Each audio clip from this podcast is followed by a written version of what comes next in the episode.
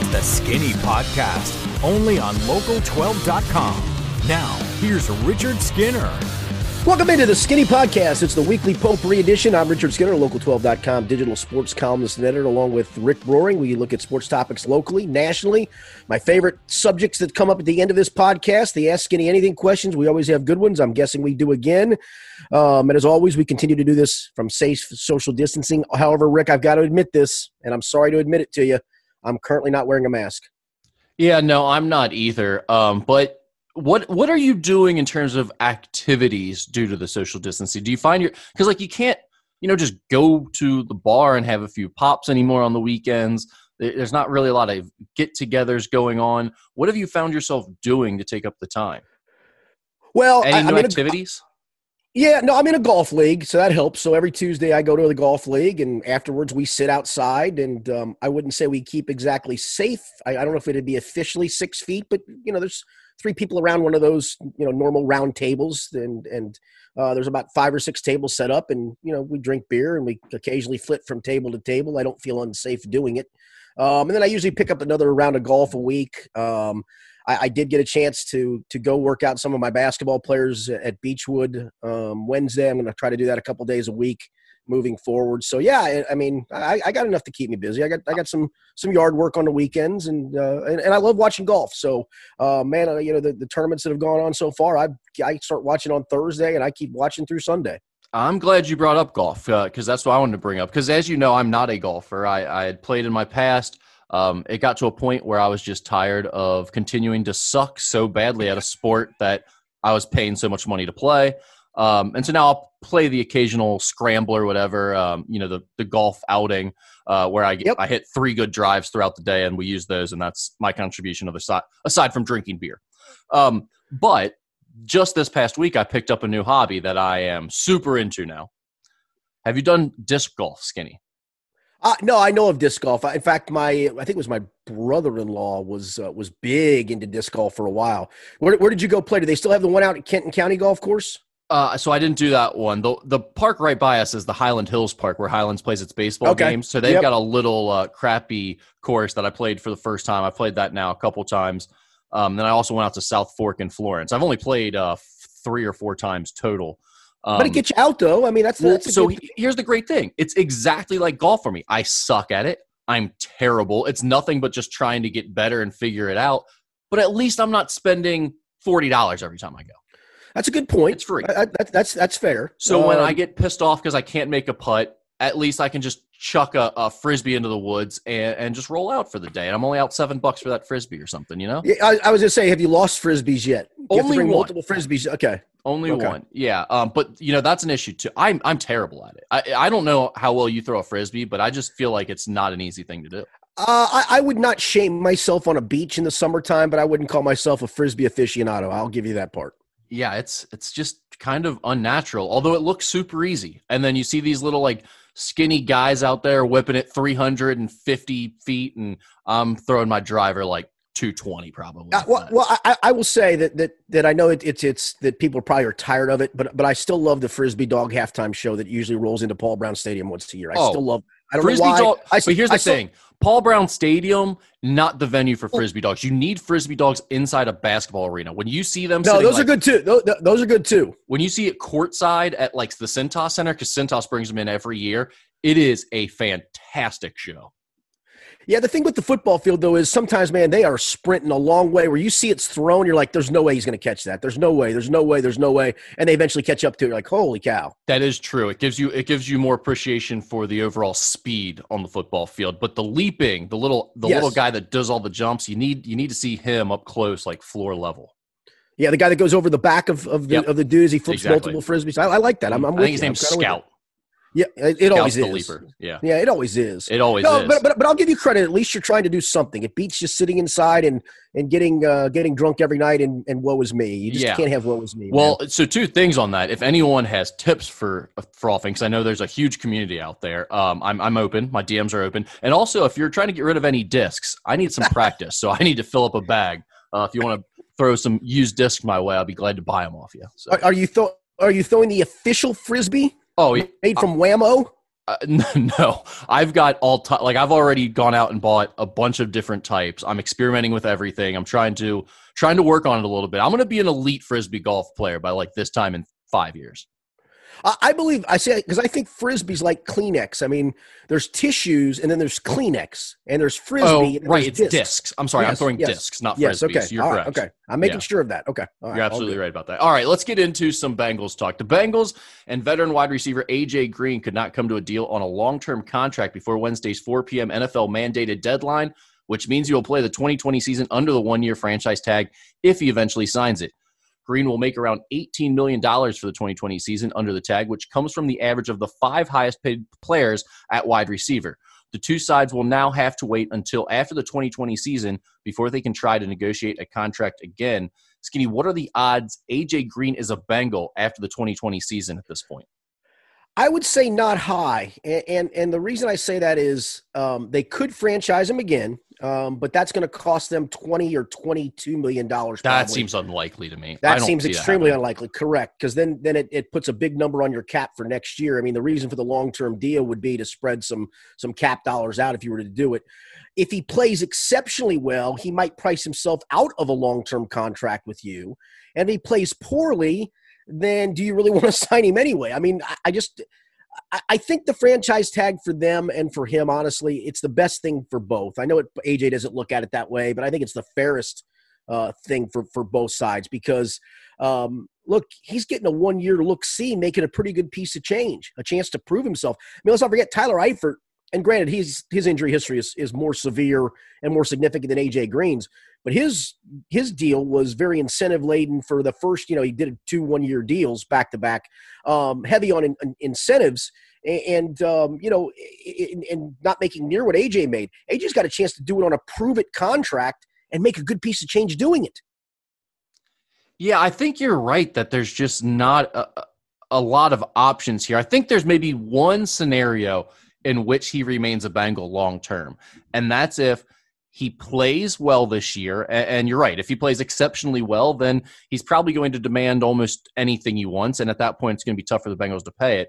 But if he plays well, maybe not the elite of the elite, but but really well, and clearly looks more like the old AJ Green prior to some of these injuries and him and Joe Burrow just have this relationship and dynamic between them that you feel like you just can't break up. If if you really yeah, that, feel that's a big that's a big part. That's a big part of it. I, I agree with that part. You're right on yeah, that. a- a- and, and I mean it's it's more than just that, right? It's not in a vacuum. But like if you have a year this year where I don't know, let's say I mean it's tough to to predict how many games they're even going to play, but let's say they play a full season and the Bengals are 8 and 8, which I think would be better than expected to be honest. Um not not great by any means, but but they're moving in the right right direction clearly and you have Joe Burrow and AJ Green have a really nice dynamic working between them and they're they're gaining some chemistry.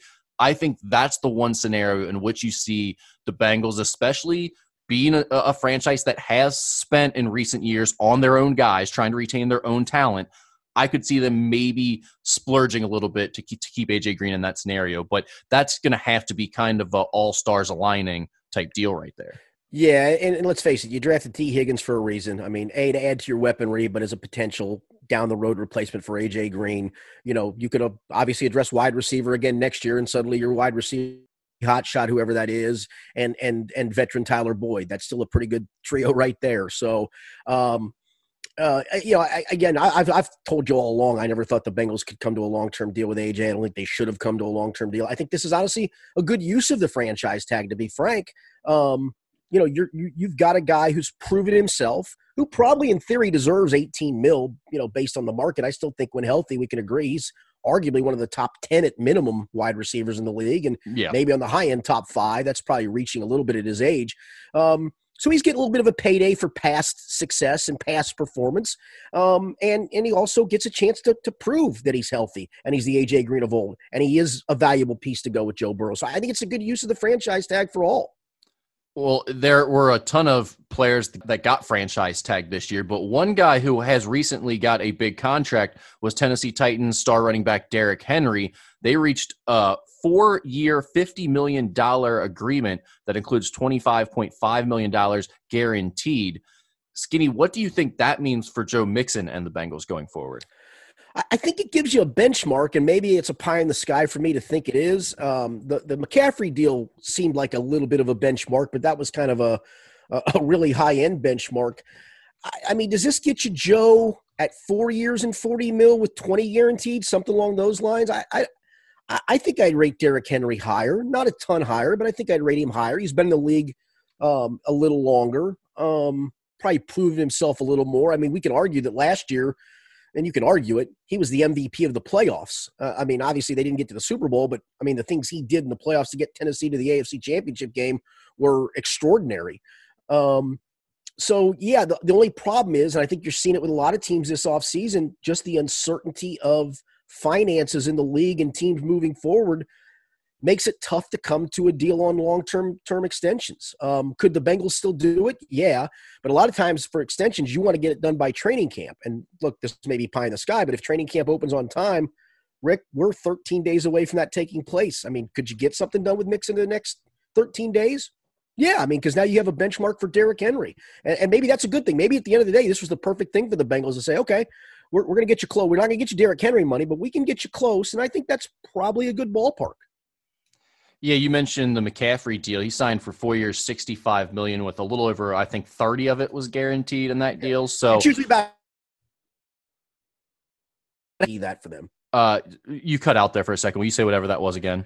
Yeah, it, for, for those guys, it's it's basically you're trying to get them about half of that contract guaranteed. Derrick Henry's literally right at half. You mentioned McCaffrey; he's almost at half. I said Joe, four years, forty mil, twenty guaranteed. That's half, uh, maybe a little less than forty. I don't, you know. I, again, it depends on how the sides come come down to it. But that seems like a fair market value for Joe Mixon. I I really like what Joe Mixon brings to the table. He's been great since he's been in Cincinnati, and I think he's the type of guy that just loves football, right? You know, I think he was born to do this. Uh, he wants the ball as much as possible. He, he's going to keep playing. He's going to be durable, but I just don't see the logic in signing running backs to these big contracts. It's been proven time and time again that it just doesn't work out. The, the the tread on the tires becomes too much at some point, and these guys become just worn down. It seems like, and and they, right, they but, are totally disposable. But right, but hear me out on this. If you do Joe four years and forty, and usually where those contracts are front loaded because you're getting the guarantees and then you amortize it out over the four years. Um, if you got three good years of Joe Mixon out of that, I think I'd take that and sign up for it right now. And let's face this fact: who do the Bengals really have behind Joe Mixon in the pipeline? Usually teams that are ready to move on from running backs, and almost every team it feels like has, you know, two or three running backs, and it's usually a running back by committee, and there's usually the main guy.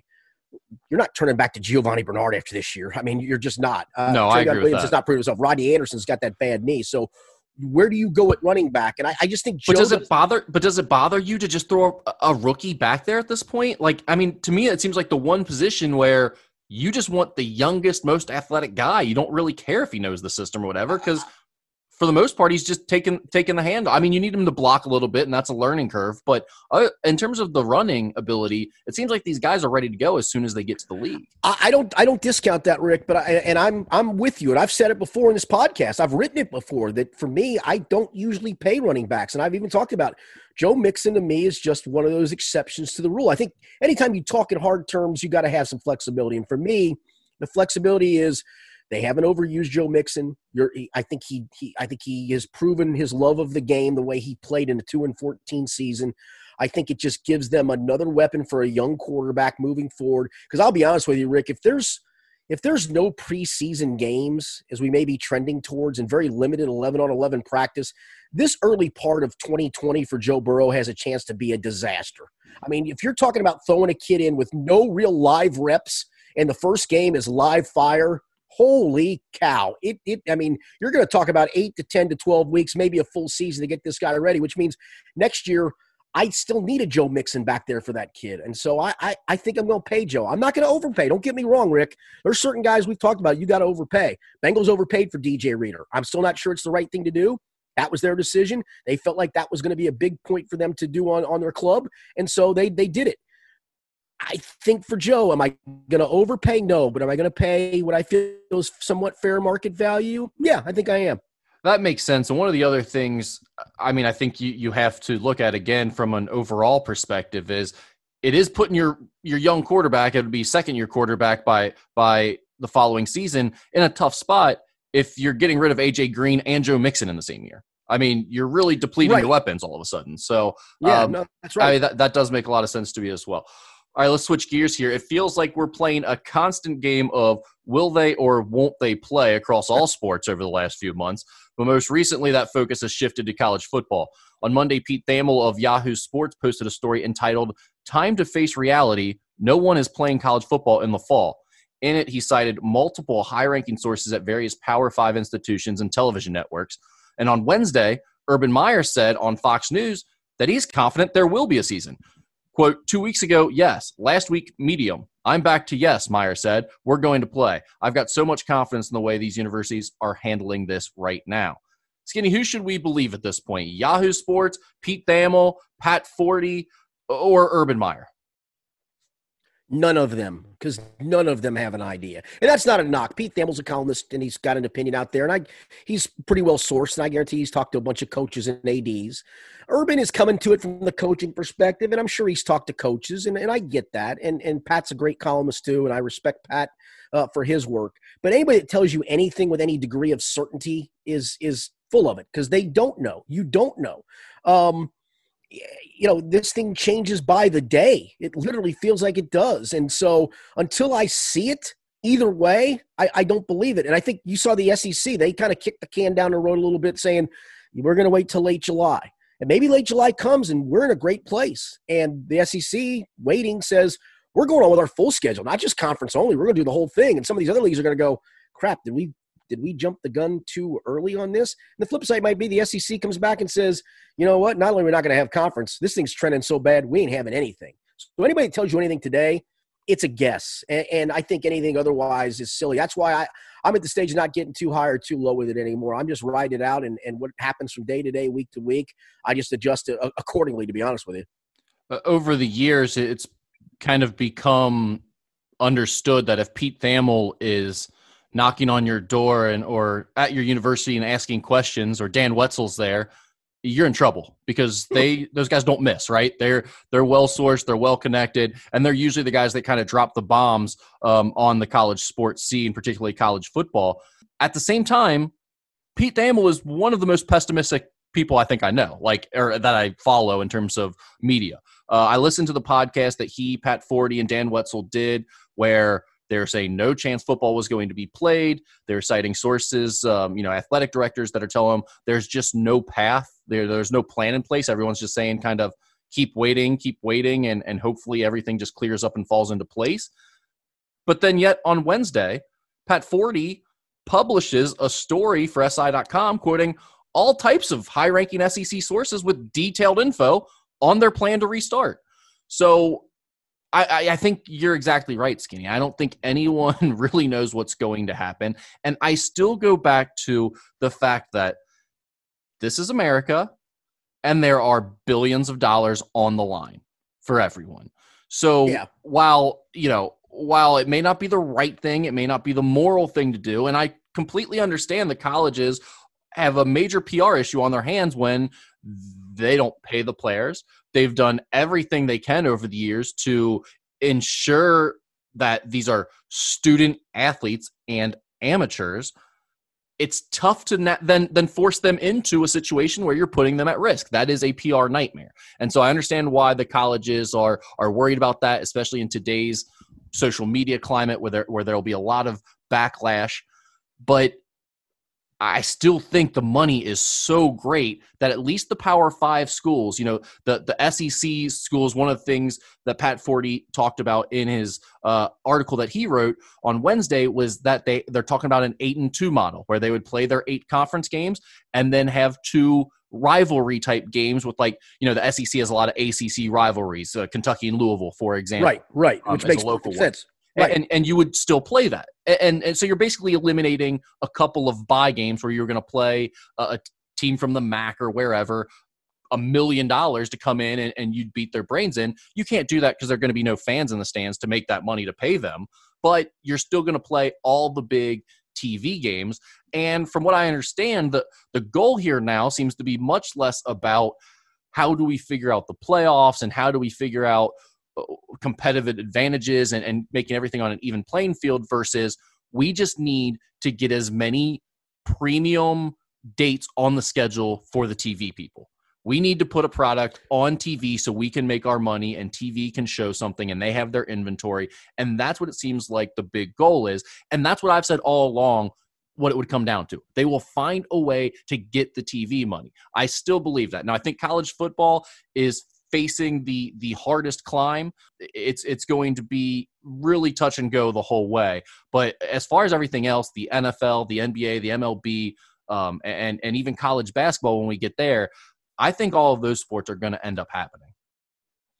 Yeah, it was interesting, and, and I'm not a big auto racing fan. I don't think you are either, Rick. But I mean, I guess I was taken aback. I didn't realize what they tried to what they did at Bristol on Wednesday when they put 20,000 fans in the stands. Now that seats 100,000 plus, and they're able to socially distance.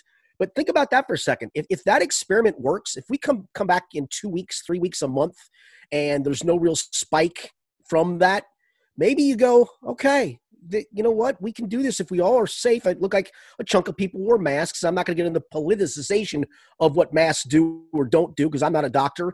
Um, I'm just going to do what they ask me. If I go to the grocery or, or go into a setting, I'll wear a mask. If I have to wear a mask, I'll do those kind of things. But that was an interesting experiment to me. I mean, I, I just didn't know they were doing that. I knew they were having that all star race. I really didn't care about it.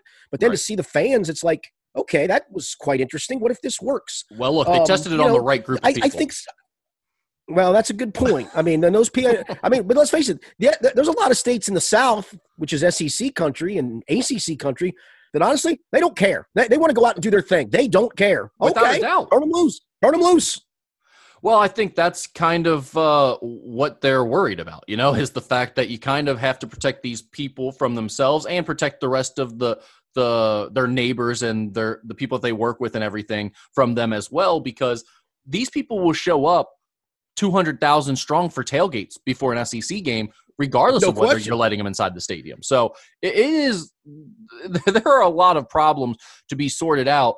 Again, I just think money uh, like it comes down to money in our country and it always will and if there's this much money on the line man i just think they'll find a way to get something done. Now, maybe it's not a full season. I I do look at the the college football playoff as a nightmare scenario. I don't know how they can make that work unless something significantly changes with the virus by that point. You know, it, it's really yeah. um, taking a nosedive, or we've come up with some type of vaccine that's being effective, or whatever.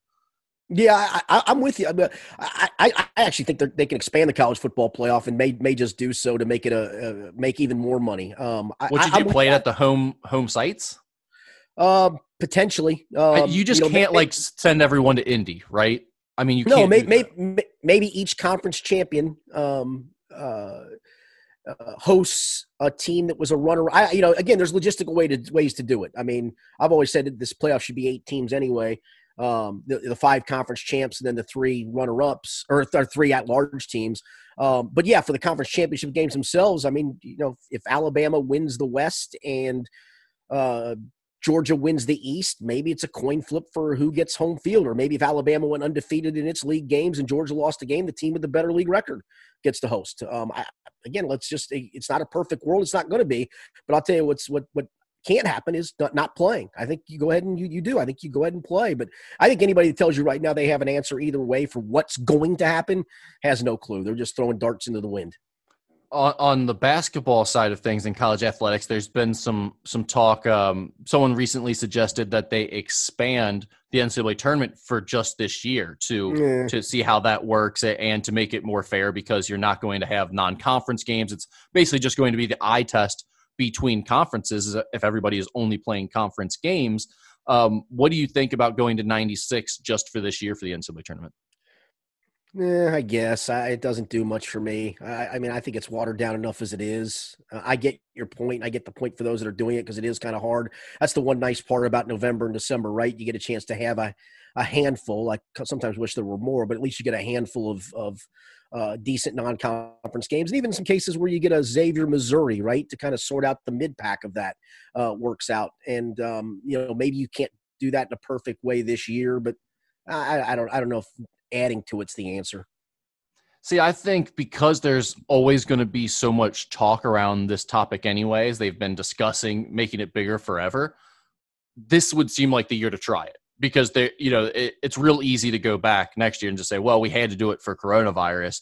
Um, if you want to see what the potential of expanding the tournament would look like, then I think this is the year to try that. If you don't really have much interest in doing that going forward, which I would find hard to believe because I'm sure there's more money in it, I don't think it's necessarily a better scenario. And in most years, I would think it, it would water down the tournament, which we don't need. But at the same time, I, I just I think this year is, is, the year that you can get away with trying it out. So I, I would be okay with well, it, the, but I don't necessarily need to see it either. Yeah, the question would be I mean, you're adding probably another week to the NCAA tournament. If you do it, does that maybe preclude conference tournaments from taking place? Or maybe conference tournaments, if, if they don't want to bring every team to a to a single city just for fear of uh, it not you know COVID not being completely eradicated at that point. Because again, we still don't know. I mean, maybe you, maybe you do that if, if you're not going to have conference tournaments. But yeah, I I'm indifferent on it to be honest with you. If they did it, it wouldn't I wouldn't you know stomp my foot and go i'm not going to watch because of course i'll watch. It just i just don't know if that's the complete answer. But yeah if i guess rick it, to your point if if there ever there was a year you were going to try it or a season you're going to try it it would be this one and then that gives the ammunition moving forward that hey this wasn't so bad after all and we still had some good teams in the tournament. And boy some of those early games were really good really didn't hurt anything. Let's continue to do it because we look what hang on we made more money doing it. So um, yeah i mean if ever there was a test run for a lot of things in sports i guess this is the season to do it. Right all right, Skinny, from basketball to baseball, the Reds are just eight days away from starting their 60 game season as they'll take on the Tigers to open things up next Friday on July 24th at 6:10 p.m. The Reds have been playing inter squad scrimmages, which have been streamed on Reds.com for the last few weeks to gear up for the season. Give me a takeaway from this mini spring training session for the Reds. I think it's the fact that you haven't had uh, other than Derek Dietrich, which we kind of knew about when he wasn't on that initial roster, right? And, right. and, testing positive. Other than that, you haven't had any issues there. You've had a little bit of an elbow issue with Nick Senzel, but I think it was literally David Bell said if he if he had to play, if it was the season, he would have missed a game. Um, I think it's the fact that they've been pretty healthy through this, right? And the fact you've had nobody opt out, and the team that you were hoping they would put on on the field back in April actually is probably better because I'm not sure you would have had Eugenio Suarez at that point. Right. Yeah. I think for I think for me that's the takeaway is you got a pretty healthy club that healthy on paper has a chance to be pretty darn good. I'm with you on that. I mean, that is when you look at this thing, there were so many expectations and so much hope put on this Reds team coming into the year. And then when the year just basically doesn't happen for what, three months, a lot of that dissipates. You know, you're like, well, what's going to happen now? And under these weird circumstances, everything. But now that it's all shaping up and they've got the easier schedule, they're not going to be traveling as much. All of these things are kind of coming together, and it's like, you're right. You look at the team they're putting out there every day. Everyone's healthy. Uh, they they look good for the most part. This is kind of looking like the the scenario everyone was hoping it would be coming into the season. It's still here. So I think there's a lot of anticipation and and hope right now for Reds fans, and, and rightfully so. Uh, for me, I'm a bit of a loser, and uh, there were two different days where the the inter squad scrimmages were streaming, and I didn't have a lot going on. I was just doing some some work for my Xavier site, so I turned. Wait a minute, the, you could you, you you didn't go play flip or uh, uh, disc golf? Well, you know, by that point I hadn't started. Otherwise, I might have been doing exactly. Gotcha. That. Okay. Gotcha. Uh, gotcha. But I had so the watched. the basketball tournament up on the the TV screen. I had the Reds on one of my computer screens. I was doing work on my other computer screen. It was a nice little afternoon. Did it twice, two different days. I have a little bit more specific. There are two things that kind of stuck out to me after watching all the scrimmages. And, and let's be honest, what can you really take from an inter squad scrimmage? There's not a lot, but I'm all I'm all aboard the Shogo Akiyama train. Love him. I'm so excited to watch him hit at the top of this lineup. I love his approach. I, like the, sort of just the look of his swing. That he doesn't exactly have the Ichiro running out of the box thing, but it's still sort of uh he, he's he's very quick out of the box and kind of has a uh, um a long stride to him. I don't know. It's hard to explain, but it's a cool- not, yeah. I, I, think that hitting style though was kind of an, an, Asian hitting style, if you will. I mean, if you mm-hmm. watch the Korean baseball league, a lot of those guys hit that way. It's kind of it's actually kind of fun to watch because it's almost like, man, how do you how do you do that running towards the pitch to some degree and still hit it? Yeah, and, and he and he's a little less pronounced in terms of like the moving out of the box already, but he kind of has that you know, they just sort of sway. Their hips Yes. move a little bit differently through the zone. And then he gets, he doesn't have a lot of power, but he, he kind of, I just like the way he kind of slaps the ball right through the middle, past the second baseman, and he's, and he's off. I, I love everything about the way he looks so far. I, my expectations are way too high, so I'm sure he's going to let me down. But right now, I'm on the Shogo Akiyama bandwagon. There's plenty of room aboard if you want to do it. I watched him at two doubles the first day I was watching the scrimmages, and I was like, all right, this is it. Love the guy. Um, Perfect, perfect leadoff guy, man. Perfect leadoff guy. Exactly. Uh, the other thing was I watched last year's first round draft pick Nick Lodolo pitch. Um, really interesting to watch. I I think he has a long way to go still, but Skinny from his arm slot, which is uh, not definitely not over the top and, and not really a side armor either. He's kind of a three quarter guy in a weird angle there. With his height and, and what looks to be really long arms, he has some weird looking pitches that come off his hand. Like his slider going away from a lefty, I, I have no idea how you would hit it. I mean, it looks like Yeah, it's it- halfway there before it's out of his hand, and then it has a really sharp late break on it. Yeah, and that's the unfortunate part. Although I guess he can hang around up at Prasco and do some inter squad stuff, right? When when uh, when the other guys are playing, that's the disappointing part of no minor leagues is guys like that not getting a chance to pitch over the summer. Yeah. Yeah, and, and then I guess the only kind of negative takeaway was the fact that it, not that it matters because they're just getting working, but Trevor Bauer is getting knocked all about the park again. again. Yeah, and I, that's that's that's to say for inter squad games or even those early spring training games, sometimes I just don't take anything at all away from them. I just don't. And you really shouldn't, but at the same time, I know it's disconcerting. Yeah, we just we just want to see Trevor Bauer look good and to see him just giving up bombs right away. It's like, oh man. But but again, he's working on stuff. You know, he's probably trying to throw a pitch in a certain location that and and guys are just teeing off on it. So um And he and he feels confident enough. He, he feels confident enough that he's talked about he wants to be part of a four man rotation. I don't think that's going to happen, but he he's he's wanting it. He wants to pitch every third every fourth day. yeah, he says he, he's built for that. So we've talked about them doing some interesting things. It doesn't sound like uh, that's going to be the plan going in, but they have some flexibility if they get into this thing and and someone goes down or or what have you. I'm interested to see if they if they end up mixing it up with the starting rotation. Oh, I, I think I think they absolutely will. I, I I do think that. I you know you don't have a lot of off days as we talked about, so you probably are wedded for the most part to a five man rotation. But I think in those short weeks where you do have an off day, you know maybe you do skip DeSclafani or you do skip Miley depending on a on a on a matchup, or maybe one of the guys is going bad and you skip whoever that guy is. Maybe DeSclafani's pitching his his ass off, and you're you're certainly not going to skip him. So I do think it gives you a lot of flexibility. All right, Skinny. Let's switch gears to the NBA real quick before the before we get into Ask Skinny Anything. The NBA bubble life is underway at the Disney World complex in Orlando. The players and team personnel reported last week team workouts have started, and next week they'll begin to scrimmage each other. The season starts on July 30th, but I want to know what are your thoughts on the first week of NBA bubble stories that are coming out? I, I want to see how the snitch line works. I, it is. It's just. It's pretty good to me. Did you see Doc Rivers kidded about the you know calling calling out LeBron on the snitch snitch line? I mean, could you see that in a big game? One team just starts calling around, going, "Hey man, we've seen this guy. He's been out of the bubble. You better check him out, or he needs to get quarantined." Game seven of of whatever that series is, and they actually take them seriously, which they're not going to.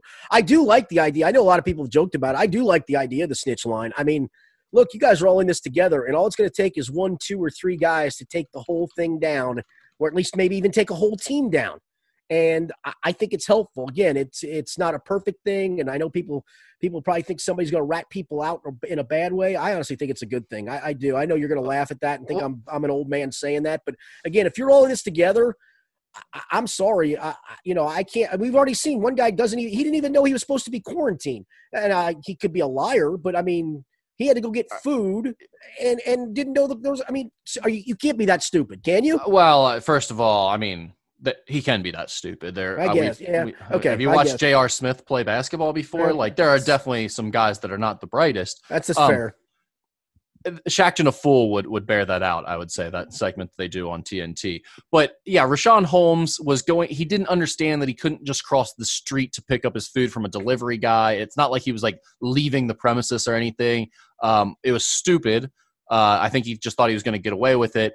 But yeah, the the whole snitch line thing is hilarious to me. But I just don't see how with adults anyone's going to take that seriously, right? Like no one no one's going to use that when they should because they don't want to be a snitch and when they shouldn't it might get used because of what you mentioned. Guys are either playing jokes on their buddies because they think it's funny and they're immature or legitimately someone just has a vendetta against an opposing team and they want to throw them. I mean, like you don't think Michael Jordan would have had like one of his goons calling up Larry Bird or something and, and oh, or calling the, the snitch line on Larry Bird like during the playoffs, that absolutely would have happened. So, I mean, it, it, someone will be competitive enough to use this against one of their opponents. I, yeah, I, I agree with that part of it. But I mean, look, if you're maybe you're a team staff member and you see that that that Fred is coming in from from a bender somewhere at a strip club that he shouldn't have been off campus, I'm sorry. I again, if we're all in this together, I need us all to be in together, or you're going to take the whole thing down. I, I just I think, do.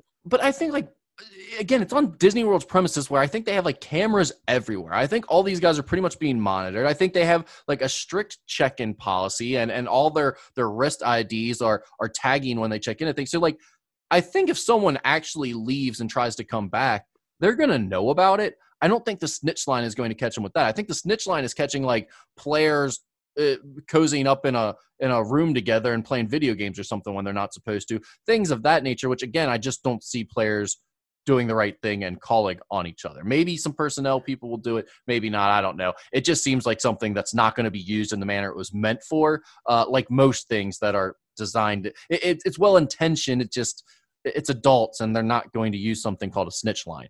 However, and, I'm and more I, interested in what we've already talked about on this podcast, which is the side conjugal visits, getting some action. Yeah we already have an Instagram model, Anna Maya, Ugly Anna on Instagram. If you uh, needed to check her out, she said she was already invited to the bubble. She tweeted a screenshot from uh, one of the the players, or she claims as a player, and said, "Yeah, the season is definitely ending early." So, uh, Skinny, th- this is there are there are a lot of things that they can work around. I don't know that these guys being celibate is one of them. I, I, have seriously, I mean, I think people maybe think I'm joking. i have seriously said that. I mean, seriously, dude, 20 year old in shape athletes who can get it anytime they want from probably anywhere they want. You think they're going without for a long period of time? Right. Four months. going without for a day? Yeah, right. right. Not yeah, a guy, chance. Yeah, Not a yeah. chance. J- Jim from from uh, Lakota is like, oh, I, I've had sex in four months. It's not that. My guy, these are elite fornicators. They are doing it at no any point in time that they want to. Like they, multiple times per day, they can just slide in DMs whenever they want. Any city, they can fly women from other cities in if they're in somewhere like Salt Lake, where they don't find the women of that city good enough for them. So these yes, and, guys- and listen, Jim Lakota, Jim and Lakota, you can argue the morality of that all you want, but that's neither here nor there. It is what it is, and and so it I is. just, I honestly, I don't know how they're going to pull this off. I truly think they almost have to have to allow some level of that in. And again, test whoever comes in, take their temperature. Have you been sick? Once they're off campus, test again. Whatever. I mean, I'm sorry, it's going to have to happen. And because it's, it's going to happen. And what do you think they're doing for weed? Like I'm sure a lot of guys brought their their own stuff if they were able to, you know, get something that wasn't checked in or whatever. But there's got to be a staffer or a player on a minimum contract, like someone that's not making a lot of money, that is industrious is the enough. Car- is the, he's the mule. They're the mule. Someone, someone has to be because like I can't imagine the NBA is sanctioning in drug dealers to be brought into the bubble to be tested, and at the same time, the, the other thing these guys aren't going out without is weed. I'm not saying all of them, but like there is a significant portion of NBA players or any profession in the world right now that smokes weed regularly. And especially some of these guys that use it as like their way to deal with pain as opposed to taking pills or something. So right, I right. I want to know who is taking care of the weed demand inside the bubble as well. That story has not come out yet, but it's well, only a matter of time. I, I wonder if uh, if Stephen Jackson and um, and Matt Barnes um, are doing their podcast, uh, their Showtime podcast, all the smoke live from there, and maybe they bring all the smoke. Maybe that's their job. And that's um, he's in, Matt is involved with a lot of that that stuff, right? Like, I mean, that's been oh yeah, that's his like career post basketball. Aside from the media stuff he's doing, is he's into like all types of cannabis uh, companies and things like that. So maybe he he does have the hookup in the NBA. Is just like, look, keep it quiet. I don't know.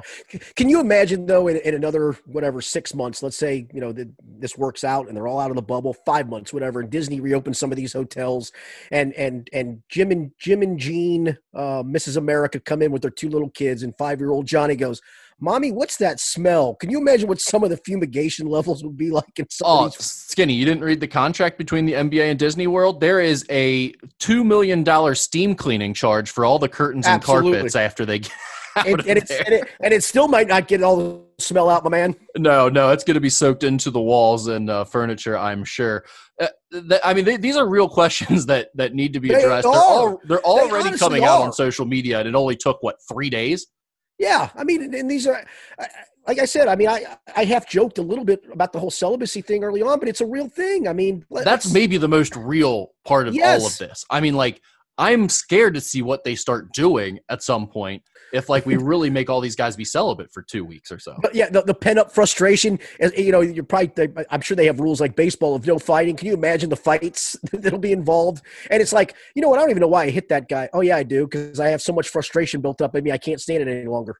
Yeah, like you think Boban Marjanovic can just go without getting laid? I mean, you think JJ Redick is is going without for a couple weeks? Please, Yeah. elite Yeah, somebody's gonna somebody's gonna opt out in three weeks and say, "Why'd you opt out? You're afraid of COVID? You sick? You're not feeling well? No, man, I got to get me some, and I'm out. I, Yeah. I, I'm out. See ya. I just couldn't do it. I couldn't do it.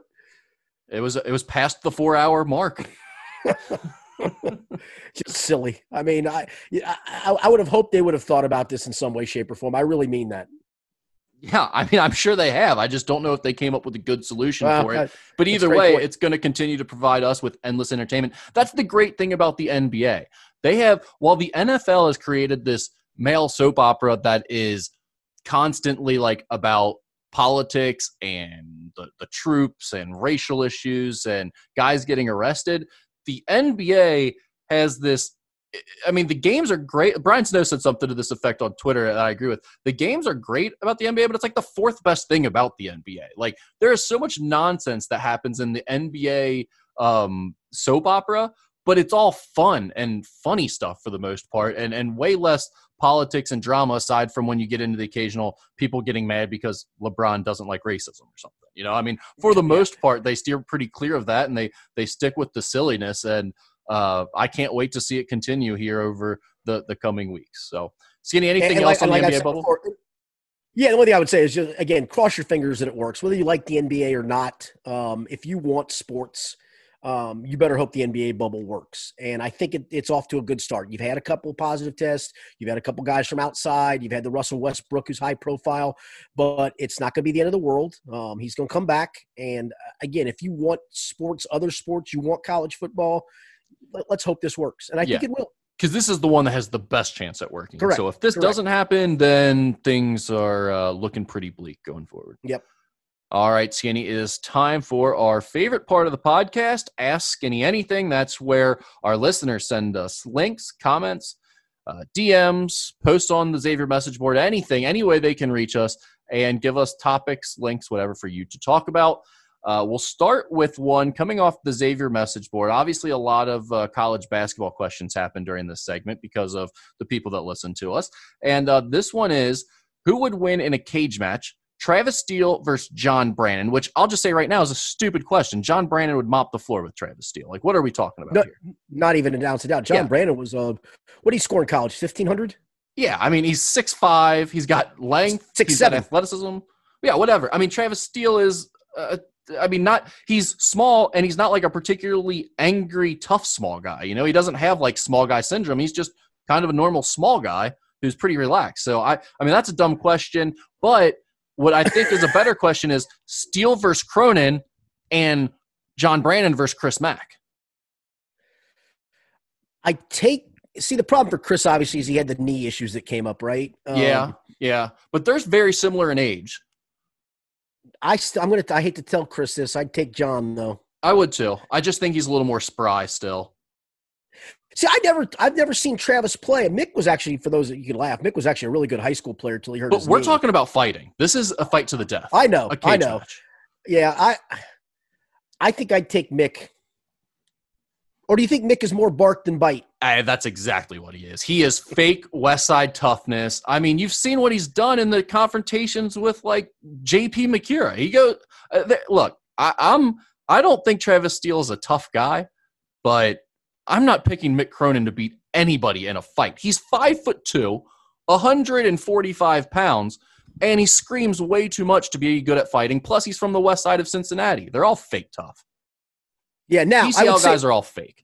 Yeah, I would say for Mick and for for Mack, they both kind of hail from the same area. Believe it or not, their roots right. are in Saint Bernard. And so Brandon, that, Brandon's in that group too, right? Where's he? No, well, he's a, yeah, he's a that's what I said. guy. Yeah, he's a New guy, but his family's actually the roots are there in Saint Bernard. I mean, yeah. so they they're they're they have some similar backgrounds in that regard. So that would be an interesting one. I still think I'd take John just maybe, maybe it's John's voice is, is a little tougher to me. Maybe that's what it is. And that, yeah, but again, Mack's a GCL guy is from St. X, so point. and points. Uh, the, the, this person followed up with in their prime, Rick Majerus versus Bob Huggins, and that's a no doubter. It's Bob Huggins. No what are question. we doing here? No Bob question. Huggins could still whoop most people's ass. The the only thing I'll give Rick Majerus. Whoop you there? Sorry about that. I, I cut out. Oh. The only, the only, thing I'd give Rick Majerus is he's clever enough to bring a weapon. He would, he would have been smart. Because let's face it, Rick Majerus is that coach that, right, was always, he, he didn't have as much talent, but he always outsmarted teams and stuff. And he, trust me, he thought he was the smartest guy in the room a lot of times too, but he is smart enough to bring a weapon. And Hugs would just look point. and go, I'll still kick your ass. Majerus, Majerus would have a shank underneath his stool. Like he's not getting correct. up. He's waiting for Bob to come to him and then he's shanking That's correct. So That's he'd correct. have a chance. But Huggins would fight through a shank, man. Huggins would be so hey. Huggins would be so hopped up on Woodford, he'd be fine. he could take about four or five stab wounds and still keep coming at you. Yeah, it'd be 30 seconds before he recognized. You got a little delay reaction when you're on exactly. the sauce. Exactly. All right, Skinny, uh, sports related question here. Best female basketball player you've ever seen in person, high school, college, pro? Um, For me, it's easy, it's easy at the first two levels. It's Sydney Moss. Uh, I've yeah. never seen a, a pro player. Uh, I wish I would have seen Kelsey Mitchell play. I did not see Kelsey Mitchell play either, other than on TV.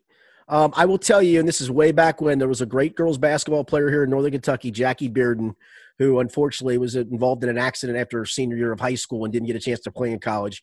Um, she single-handedly led led my high school to to a state tournament one year. She was just superb. Um, but that Did was you back get to see Jamie Walls. I did. Jamie was fantastic too. I mean, Jamie was just superb. I, the only thing I would say, and this is not a knock on either one, and Jamie came well after Jackie. Jackie graduated in 1980. I think Jamie was late 90s, 96, 97 ish.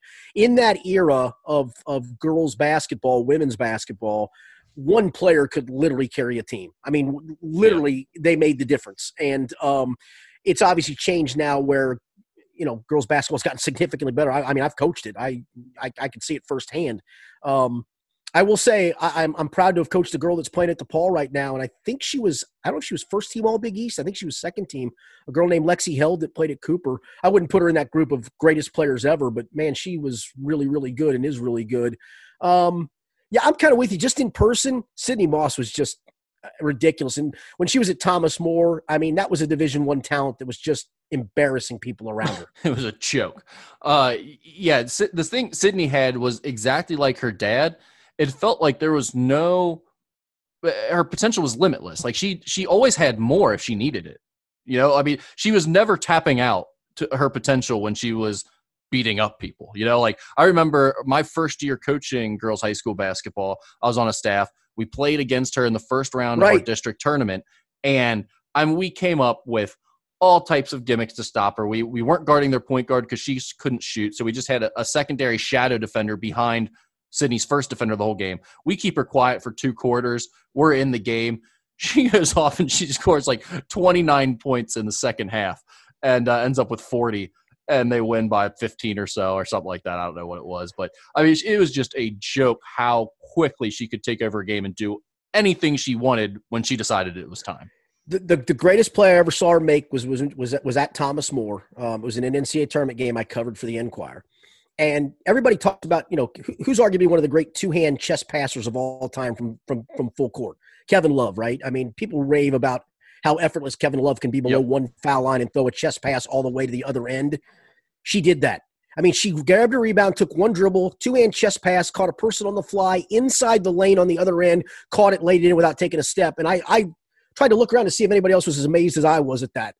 And for those of you that are thinking about guys, and I'm talking to the men especially, Tell you what, go to your next high school basketball court, grab a basketball, and try to see how far you can throw a two hand chest pass from about the middle of the lane on the other end of the floor. I'll bet you 90% of you don't get it to the top of the key on the other end. Right. And then add in like an actual game situation yes. where there's traffic and people are moved and you're doing right. it just like with a flick of the wrist the way she could. Her strength uh, was unrivaled when she was playing against, uh, you know, her other other women. So yeah, I yeah, I, again, uh, there, has been a lot of good ones, and um, I mean, you could argue the people you saw on TV, the UConn players in the heyday, the Tennessee players, but in person, to me, Sydney Moss topped them all. Yeah, I mean, what she was all uh, SEC freshman team Correct. before she transferred out of Florida, Correct. so I mean, and, she would have did, dominated there too. I did for, for, for for three years or four years. I did for the Cats' Pause preseason magazine. I actually did all the UK women's basketball stuff, and then they would have me uh, uh, during tournament time. I'd actually go cover um, some of their women's games, and and they had some good players. A'dia Mathies comes to mind; she was a really good player. Um, and, you know who was sick was Makayla Epps.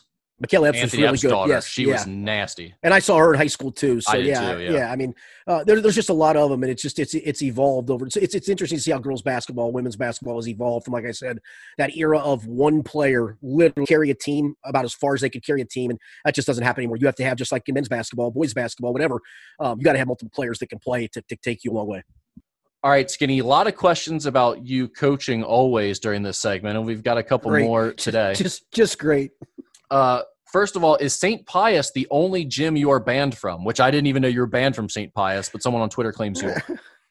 I, am not banned from there. I got kicked out of there, though. Um, do you want that story for yeah, I mean, obviously, we're not going to go there without hearing the story. All right. So I was coaching Villa's uh, girls. I think we were, I think it was the seventh grade team, seventh and eighth. I had them combined. Um, and they, because I had seventh graders, I had to play up. We didn't have enough eighth graders.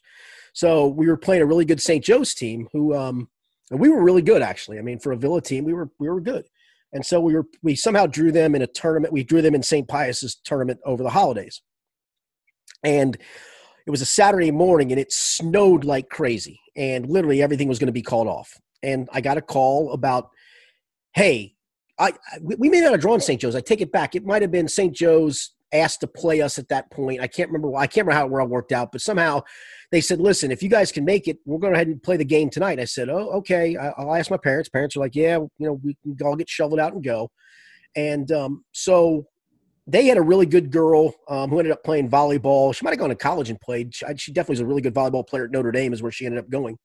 And she was just so big, we didn't have the size to match up with her. So I told one of my girls, Garden, I said, let's play behind her. And I said, you're going to have to have to when when she tries to post, walk her out of there, and not let her set up where she likes. And we'll try to maybe double down on occasion. Blah blah blah.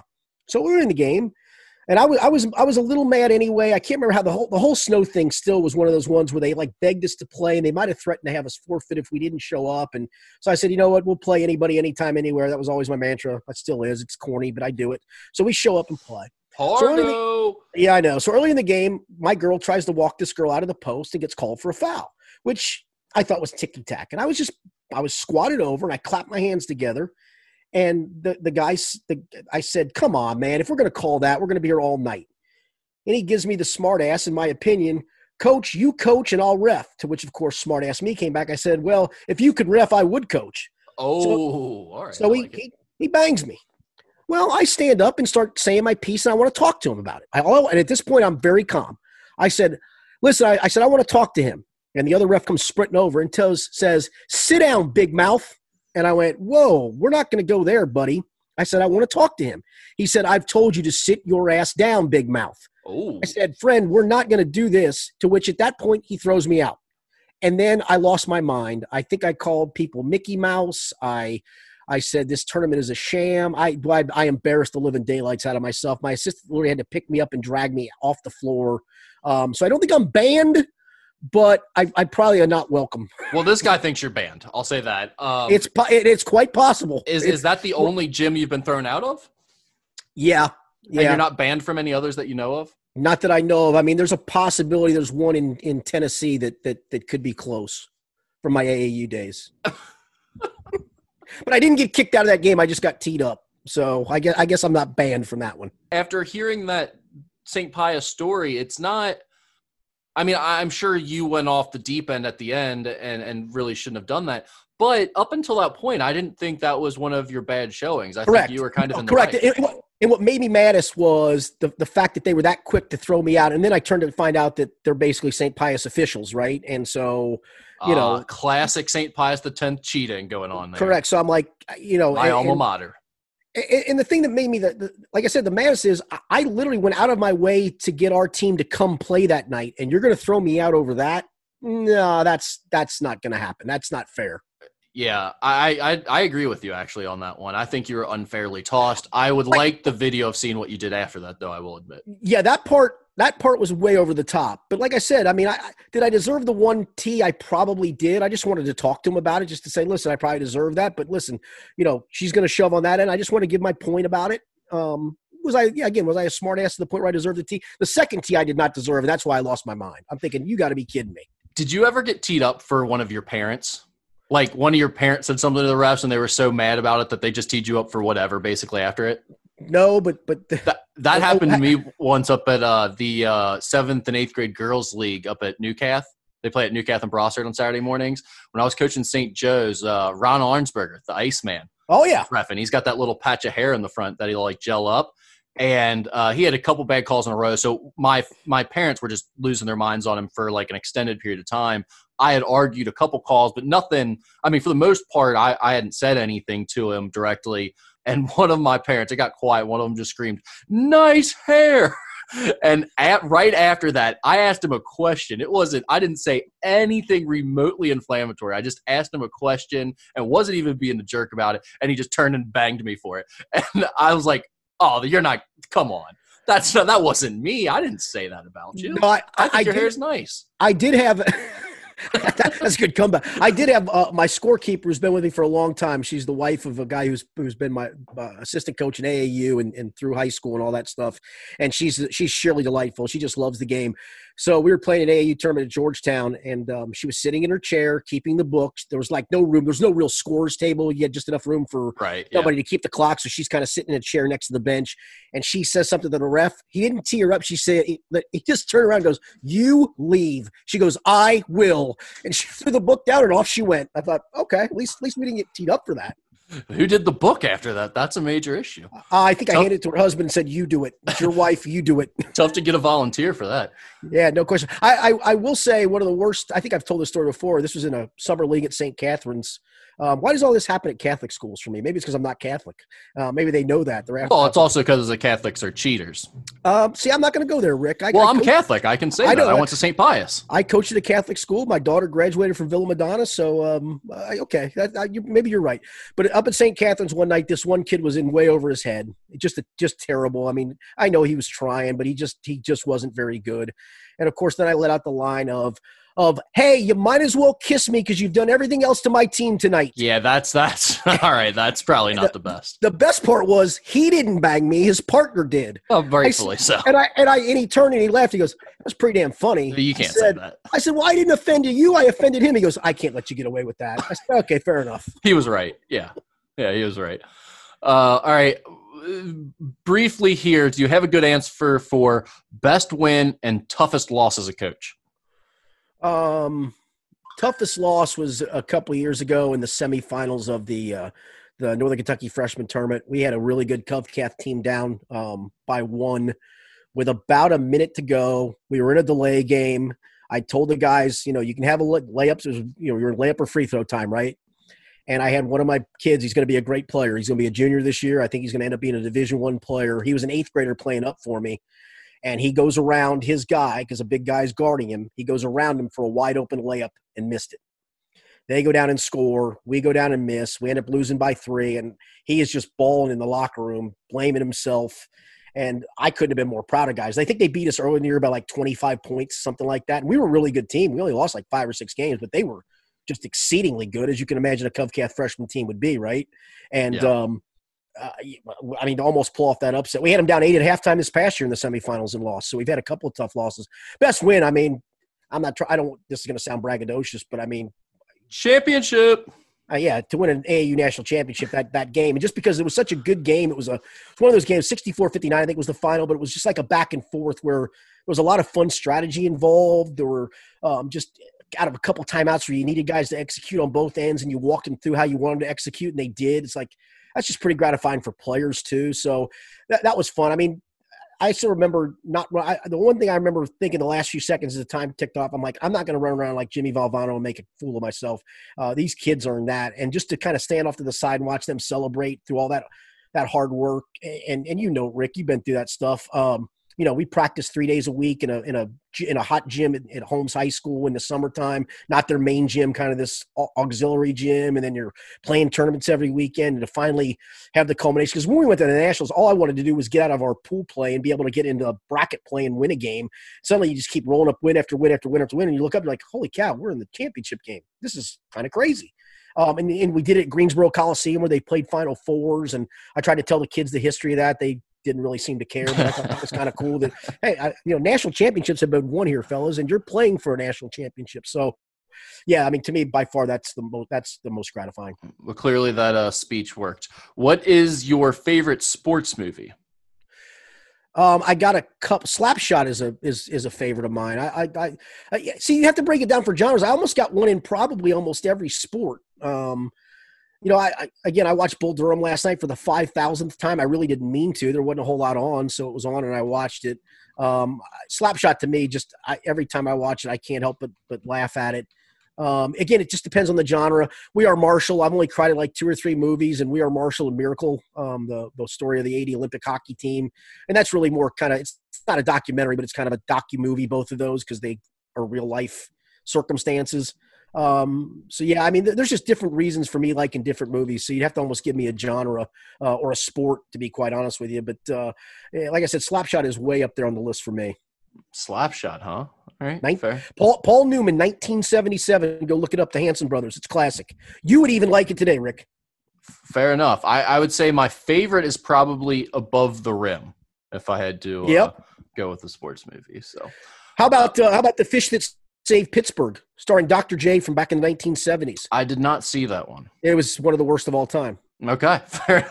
good to know. Uh, all right, what? Is, oh, what is your biggest personal on-field sports accomplishment? Biggest on-field? Yeah, you like man, you oh, being the athlete.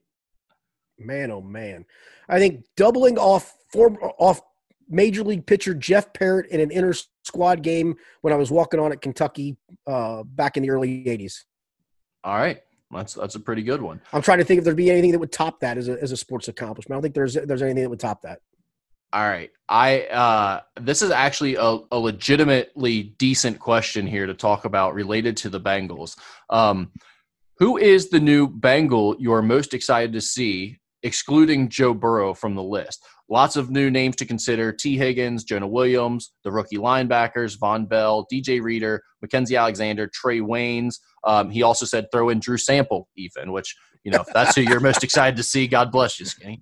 Yeah, no, I'm not, I'm not, I've, I've seen that, that story. Best blocking tight end of the draft. Remember that at all times. Yep. Um, Vonn Bell excites me a little bit because he's kind of a playmaker. Um, you know, it's it's one thing to be solid it's another thing to go make plays, create some turnovers. I think they need a guy like that. I'm excited about the rookie linebackers, but I still don't know how to sort them out yet. I don't know which one plays in front of the other or how they sort them out. Um, you know, Josh Bynes doesn't do anything for me. DJ Reader, again, if DJ Reader plays well, you'll notice him a little, but you're not going to really notice DJ Reader, right? I mean, you're just not. He's going to plug a couple gaps. He's going to free some stuff up for other people.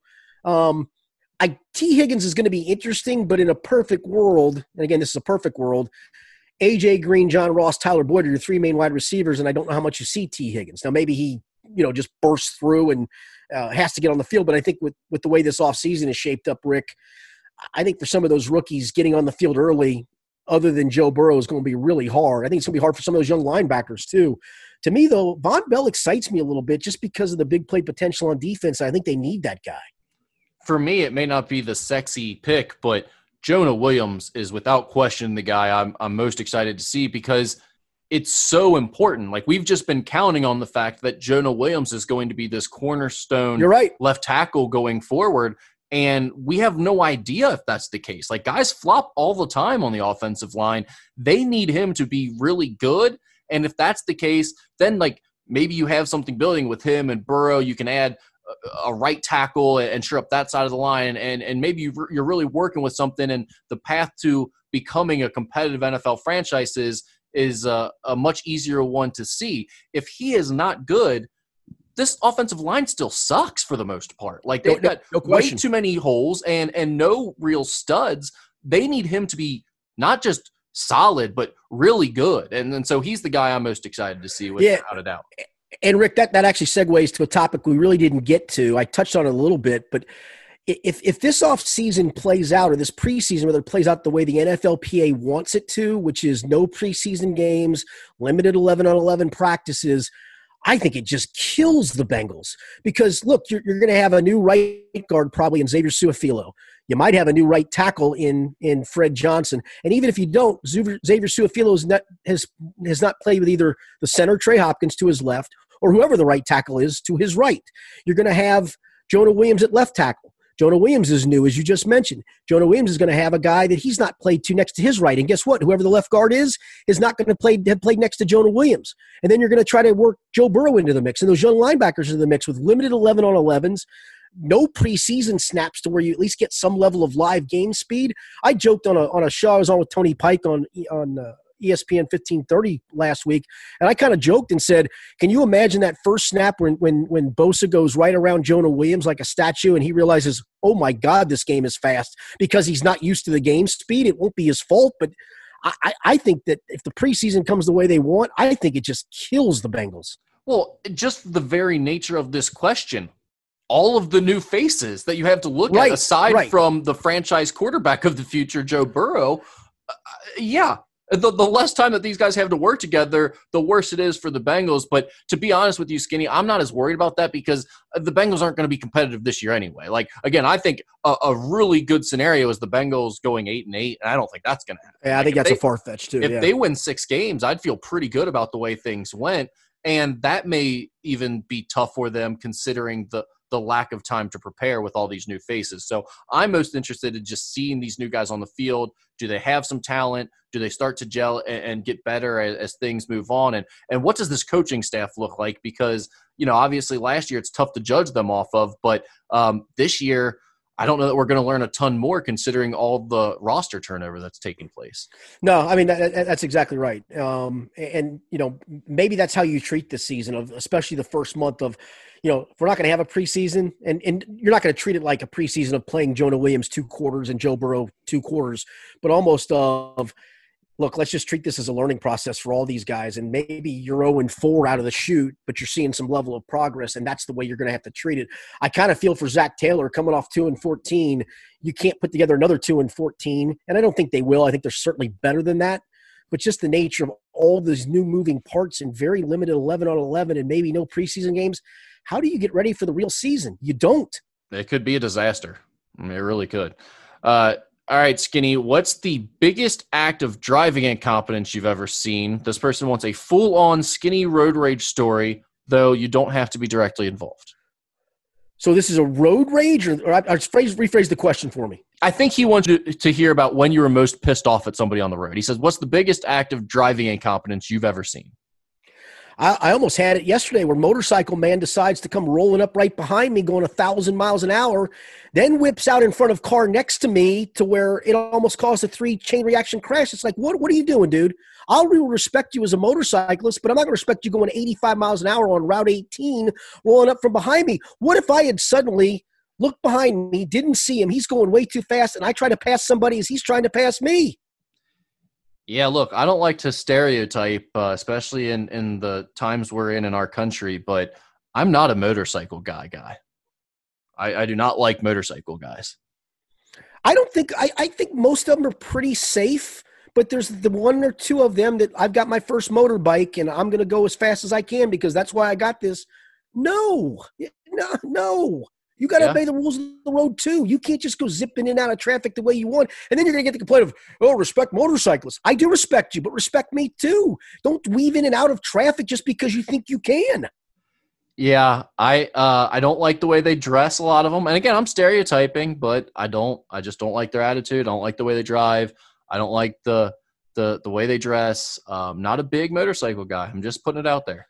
See, I thought, I thought the first part of your question was what was the best driving accomplishment I had seen. No, the biggest act of driving incompetence. Incompetence. Okay, yeah, yes. no. I was just saying because I had a friend of mine that made one of the great driving moves of all time. We'll save that for another podcast. Oh, no. I've got a great personal story of that involved. So we can so, do that on so the do, next podcast. So, so do I. And this is back in an era where you didn't wear seatbelts either, and I still don't know how I'm alive today without my friend's driving prowess, to be quite frank. But yeah, no, I guess I'd go the motorcycle. That in in the in the trucker that has to get up on your ass. I, I don't like. I've told you, I don't like people tailgating. There's no reason for it. As long as I'm going my eight or nine miles an hour above the speed limit and I'm in the proper lane, if I'm going 74 and a 65 in the middle lane and you roll up on my ass and you can pass me on the left, I almost want to brake check you. I just don't want to go through the hassle of getting plowed in the rear end and then having to deal with your insurance company because you probably don't have insurance.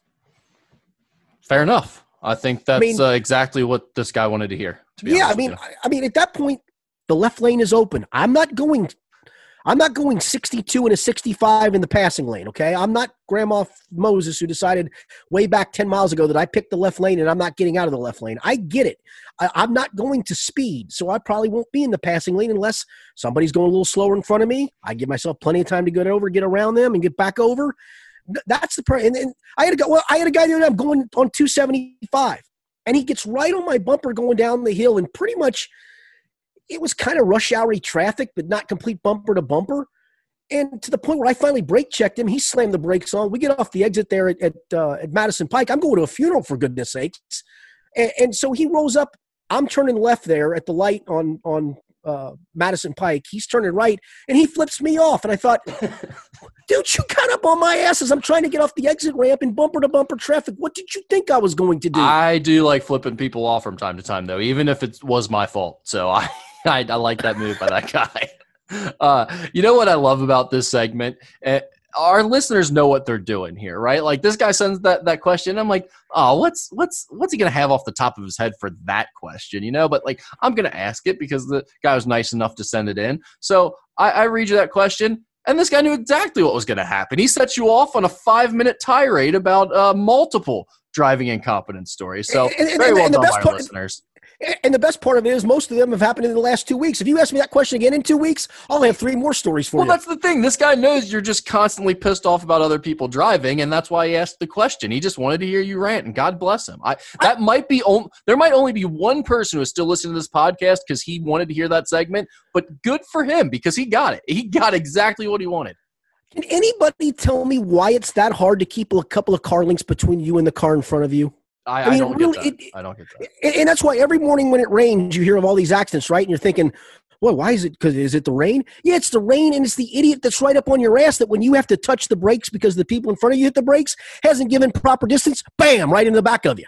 Well, the nice thing is he was also texting while he was right on your ass. So well, usually that's yeah, that's that's, yeah, that's true too. too. That, that's a good call too. All so. right. Well, we'll wrap it up with one final question. This actually comes from me. It's a, a personal story I, I wanted to to get your opinion on.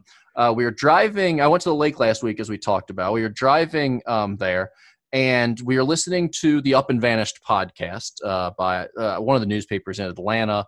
And the uh, person who hosts that is named Payne Lindsay. Uh, shout out to the Up and Vanished podcast and Payne Lindsay. As we're uh, driving, my girlfriend mentions, oh, I really like the name Payne. I say, Really? Is that right?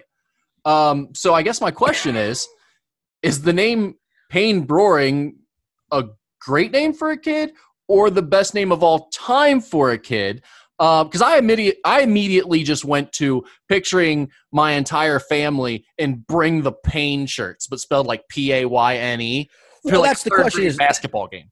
Yeah, I see. I, I, I love I love the name. I was gonna say, as long as you're spelling it P A Y N E, if you're gonna do P A I N for whatever no, reason, no, grow up. Yeah, yeah, yeah no, right, exactly. Yeah, I, I, I'm I'm kind of propane. No pun intended. I like that. Because to be I, honest with you, not I do not like my last name. Like my name, Rick Broering, I sound a lot of times. That was actually a good one. A lot of times when I say my name, I sound like I have marbles in my mouth.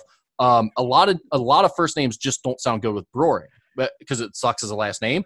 But I feel like Payne Broering, uh, that's that's pretty good. I like it. Payne yeah. Broering is pretty good, and and like again, when that kid hits like 17, you know how much he's going to appreciate that No question. Or when he's Or- dancing in the ballet. or, or he's going to get picked on and go, "Come on, you gonna bring the pain today?" and going to get his ass kicked. So there's Yeah. he's he's going to have to grow up pretty tough. Rick is the key. well, here's the my plan always for my kid was to send him down to like uh like John R. Green or one of those uh, inner city schools in Covington and dress him like Argyle sweater vest and let him get beat up for like all of preschool and maybe first through third grade, and then move him over to like St. Pius or one of the like very suburb private schools and let him just rough some kids up in hoops. I like He's not that idea. be like super athletic or skilled. He's gonna have to be a grit guy. yeah, no, it- you got to have that grit. You know, I love the grit guys. They're my favorite kind of guys. Yeah. Well, th- so then I took it a step farther. Obviously, we're driving down the road, and your mind starts uh, workshopping this, and then I, I don't want to name my kid after me because I don't really like my name. But then you always think of that, like, oh, I was like, oh, what if you did like Payne as a middle name, Richard Payne Broering, and then I just thought about what I just named my kid Dick Payne in my head. That, Yeah. You, you, you want to get ridiculed as, as a, a kid, have your first name or have your first and middle name be Dick Payne. That's And and, and as you know, I've, I've had this pointed out to me numerous times. Um, my name, of course, is Dick Skinner, which is always a, a, a, a source of jokes. I am And- bringing this up to a, to the right person, I guess. and, and, and I'm okay with that. Okay, if you think that's kind of funny, okay, you're probably 18 years old. It is funny to you, um, but I, I, my, my father, I'm a junior, so it's like, Dad, you had to go through this. What are you, what are you thinking, man? What are you doing? That's yeah, that's kind of a dick move by your dad. I'm not gonna lie. So he it just didn't bother him, or he was like, my kid's gonna have to suffer like I did. Well, i i- the worst, part- I had a, I had a, a middle brother that was unfortunately stillborn, and they had picked out a name for him of Randy. I said, why couldn't I have been Randy? I, I'm okay with Randy, but Dick Skinner, no. Yeah, that's, I I didn't know your dad was also Dick Skinner. Yeah, yeah, and I loved him. He was a great man, and and uh, we were very close. But um, that was when it's like, as you, the older you got, you're like, Dad. I mean, really, really. Now I will say it's a little sophomoric. Oh, here, Nate, go ahead and tell us what you mean, Dick Skinner. Okay, okay, that's fine. I get you. Hi, you're funny. Yeah. That- I mean, it's weak, obviously, and you've heard it before. Yes, Um, correct. But but I will say, as bad as Dick Payne might be, I do kind of like R.P. Broering. Like those That, initials. now that's a that's a good RP Broering, and then he's, Yeah, he's going to Richard definitely have to, he's going to definitely have to be a lawyer. RP Broering Esquire. There's Richard no doubt. Payne, RP is pretty good, but then as soon as the kids find out it stands for Richard Payne, he's going to be Dick Payne in, in grade school. So you can't do that. Yeah, that's a good. Yeah, that's a good So call. so maybe Payne it is. I don't know. Payne Broering, I'm in. Uh, it sounds like you were in on it. You're okay. I with am that? in. On, I'm I'm good with it. Yes, Okay. absolutely. All Let's right. go with that. It's a strong name. There you go. Good work. I'm not planning on having kids anytime soon. I just wanted to pick out the name. I guess. Yeah, yeah, and I'm hoping for that for you. But uh, in Yeah, case you are, that. at least you, you've got a head start in that regard. Yep. Well, I, I hear it's fun to practice at least. So we'll, I'll, I'll tell you one way we'll that apparently you don't have to worry about children. Go live in the NBA bubble for another few months. well, we'll see about that. We'll, we'll see about that. Exactly. Good All of point. Orlando's going to be pregnant here in the Exactly. next nine months. Exactly. All right, Rick, enjoyed it as always. Thanks to you guys for sending those questions in. Keep them coming. I I, I always enjoy them. And, and again, get me another road rage question in two weeks. I'll have a different answer for you, for sure. All right, Rick, we'll be back next week for Rick Broering. I'm Richard Skinner. It's been the Skinny Podcast, the weekly potpourri edition.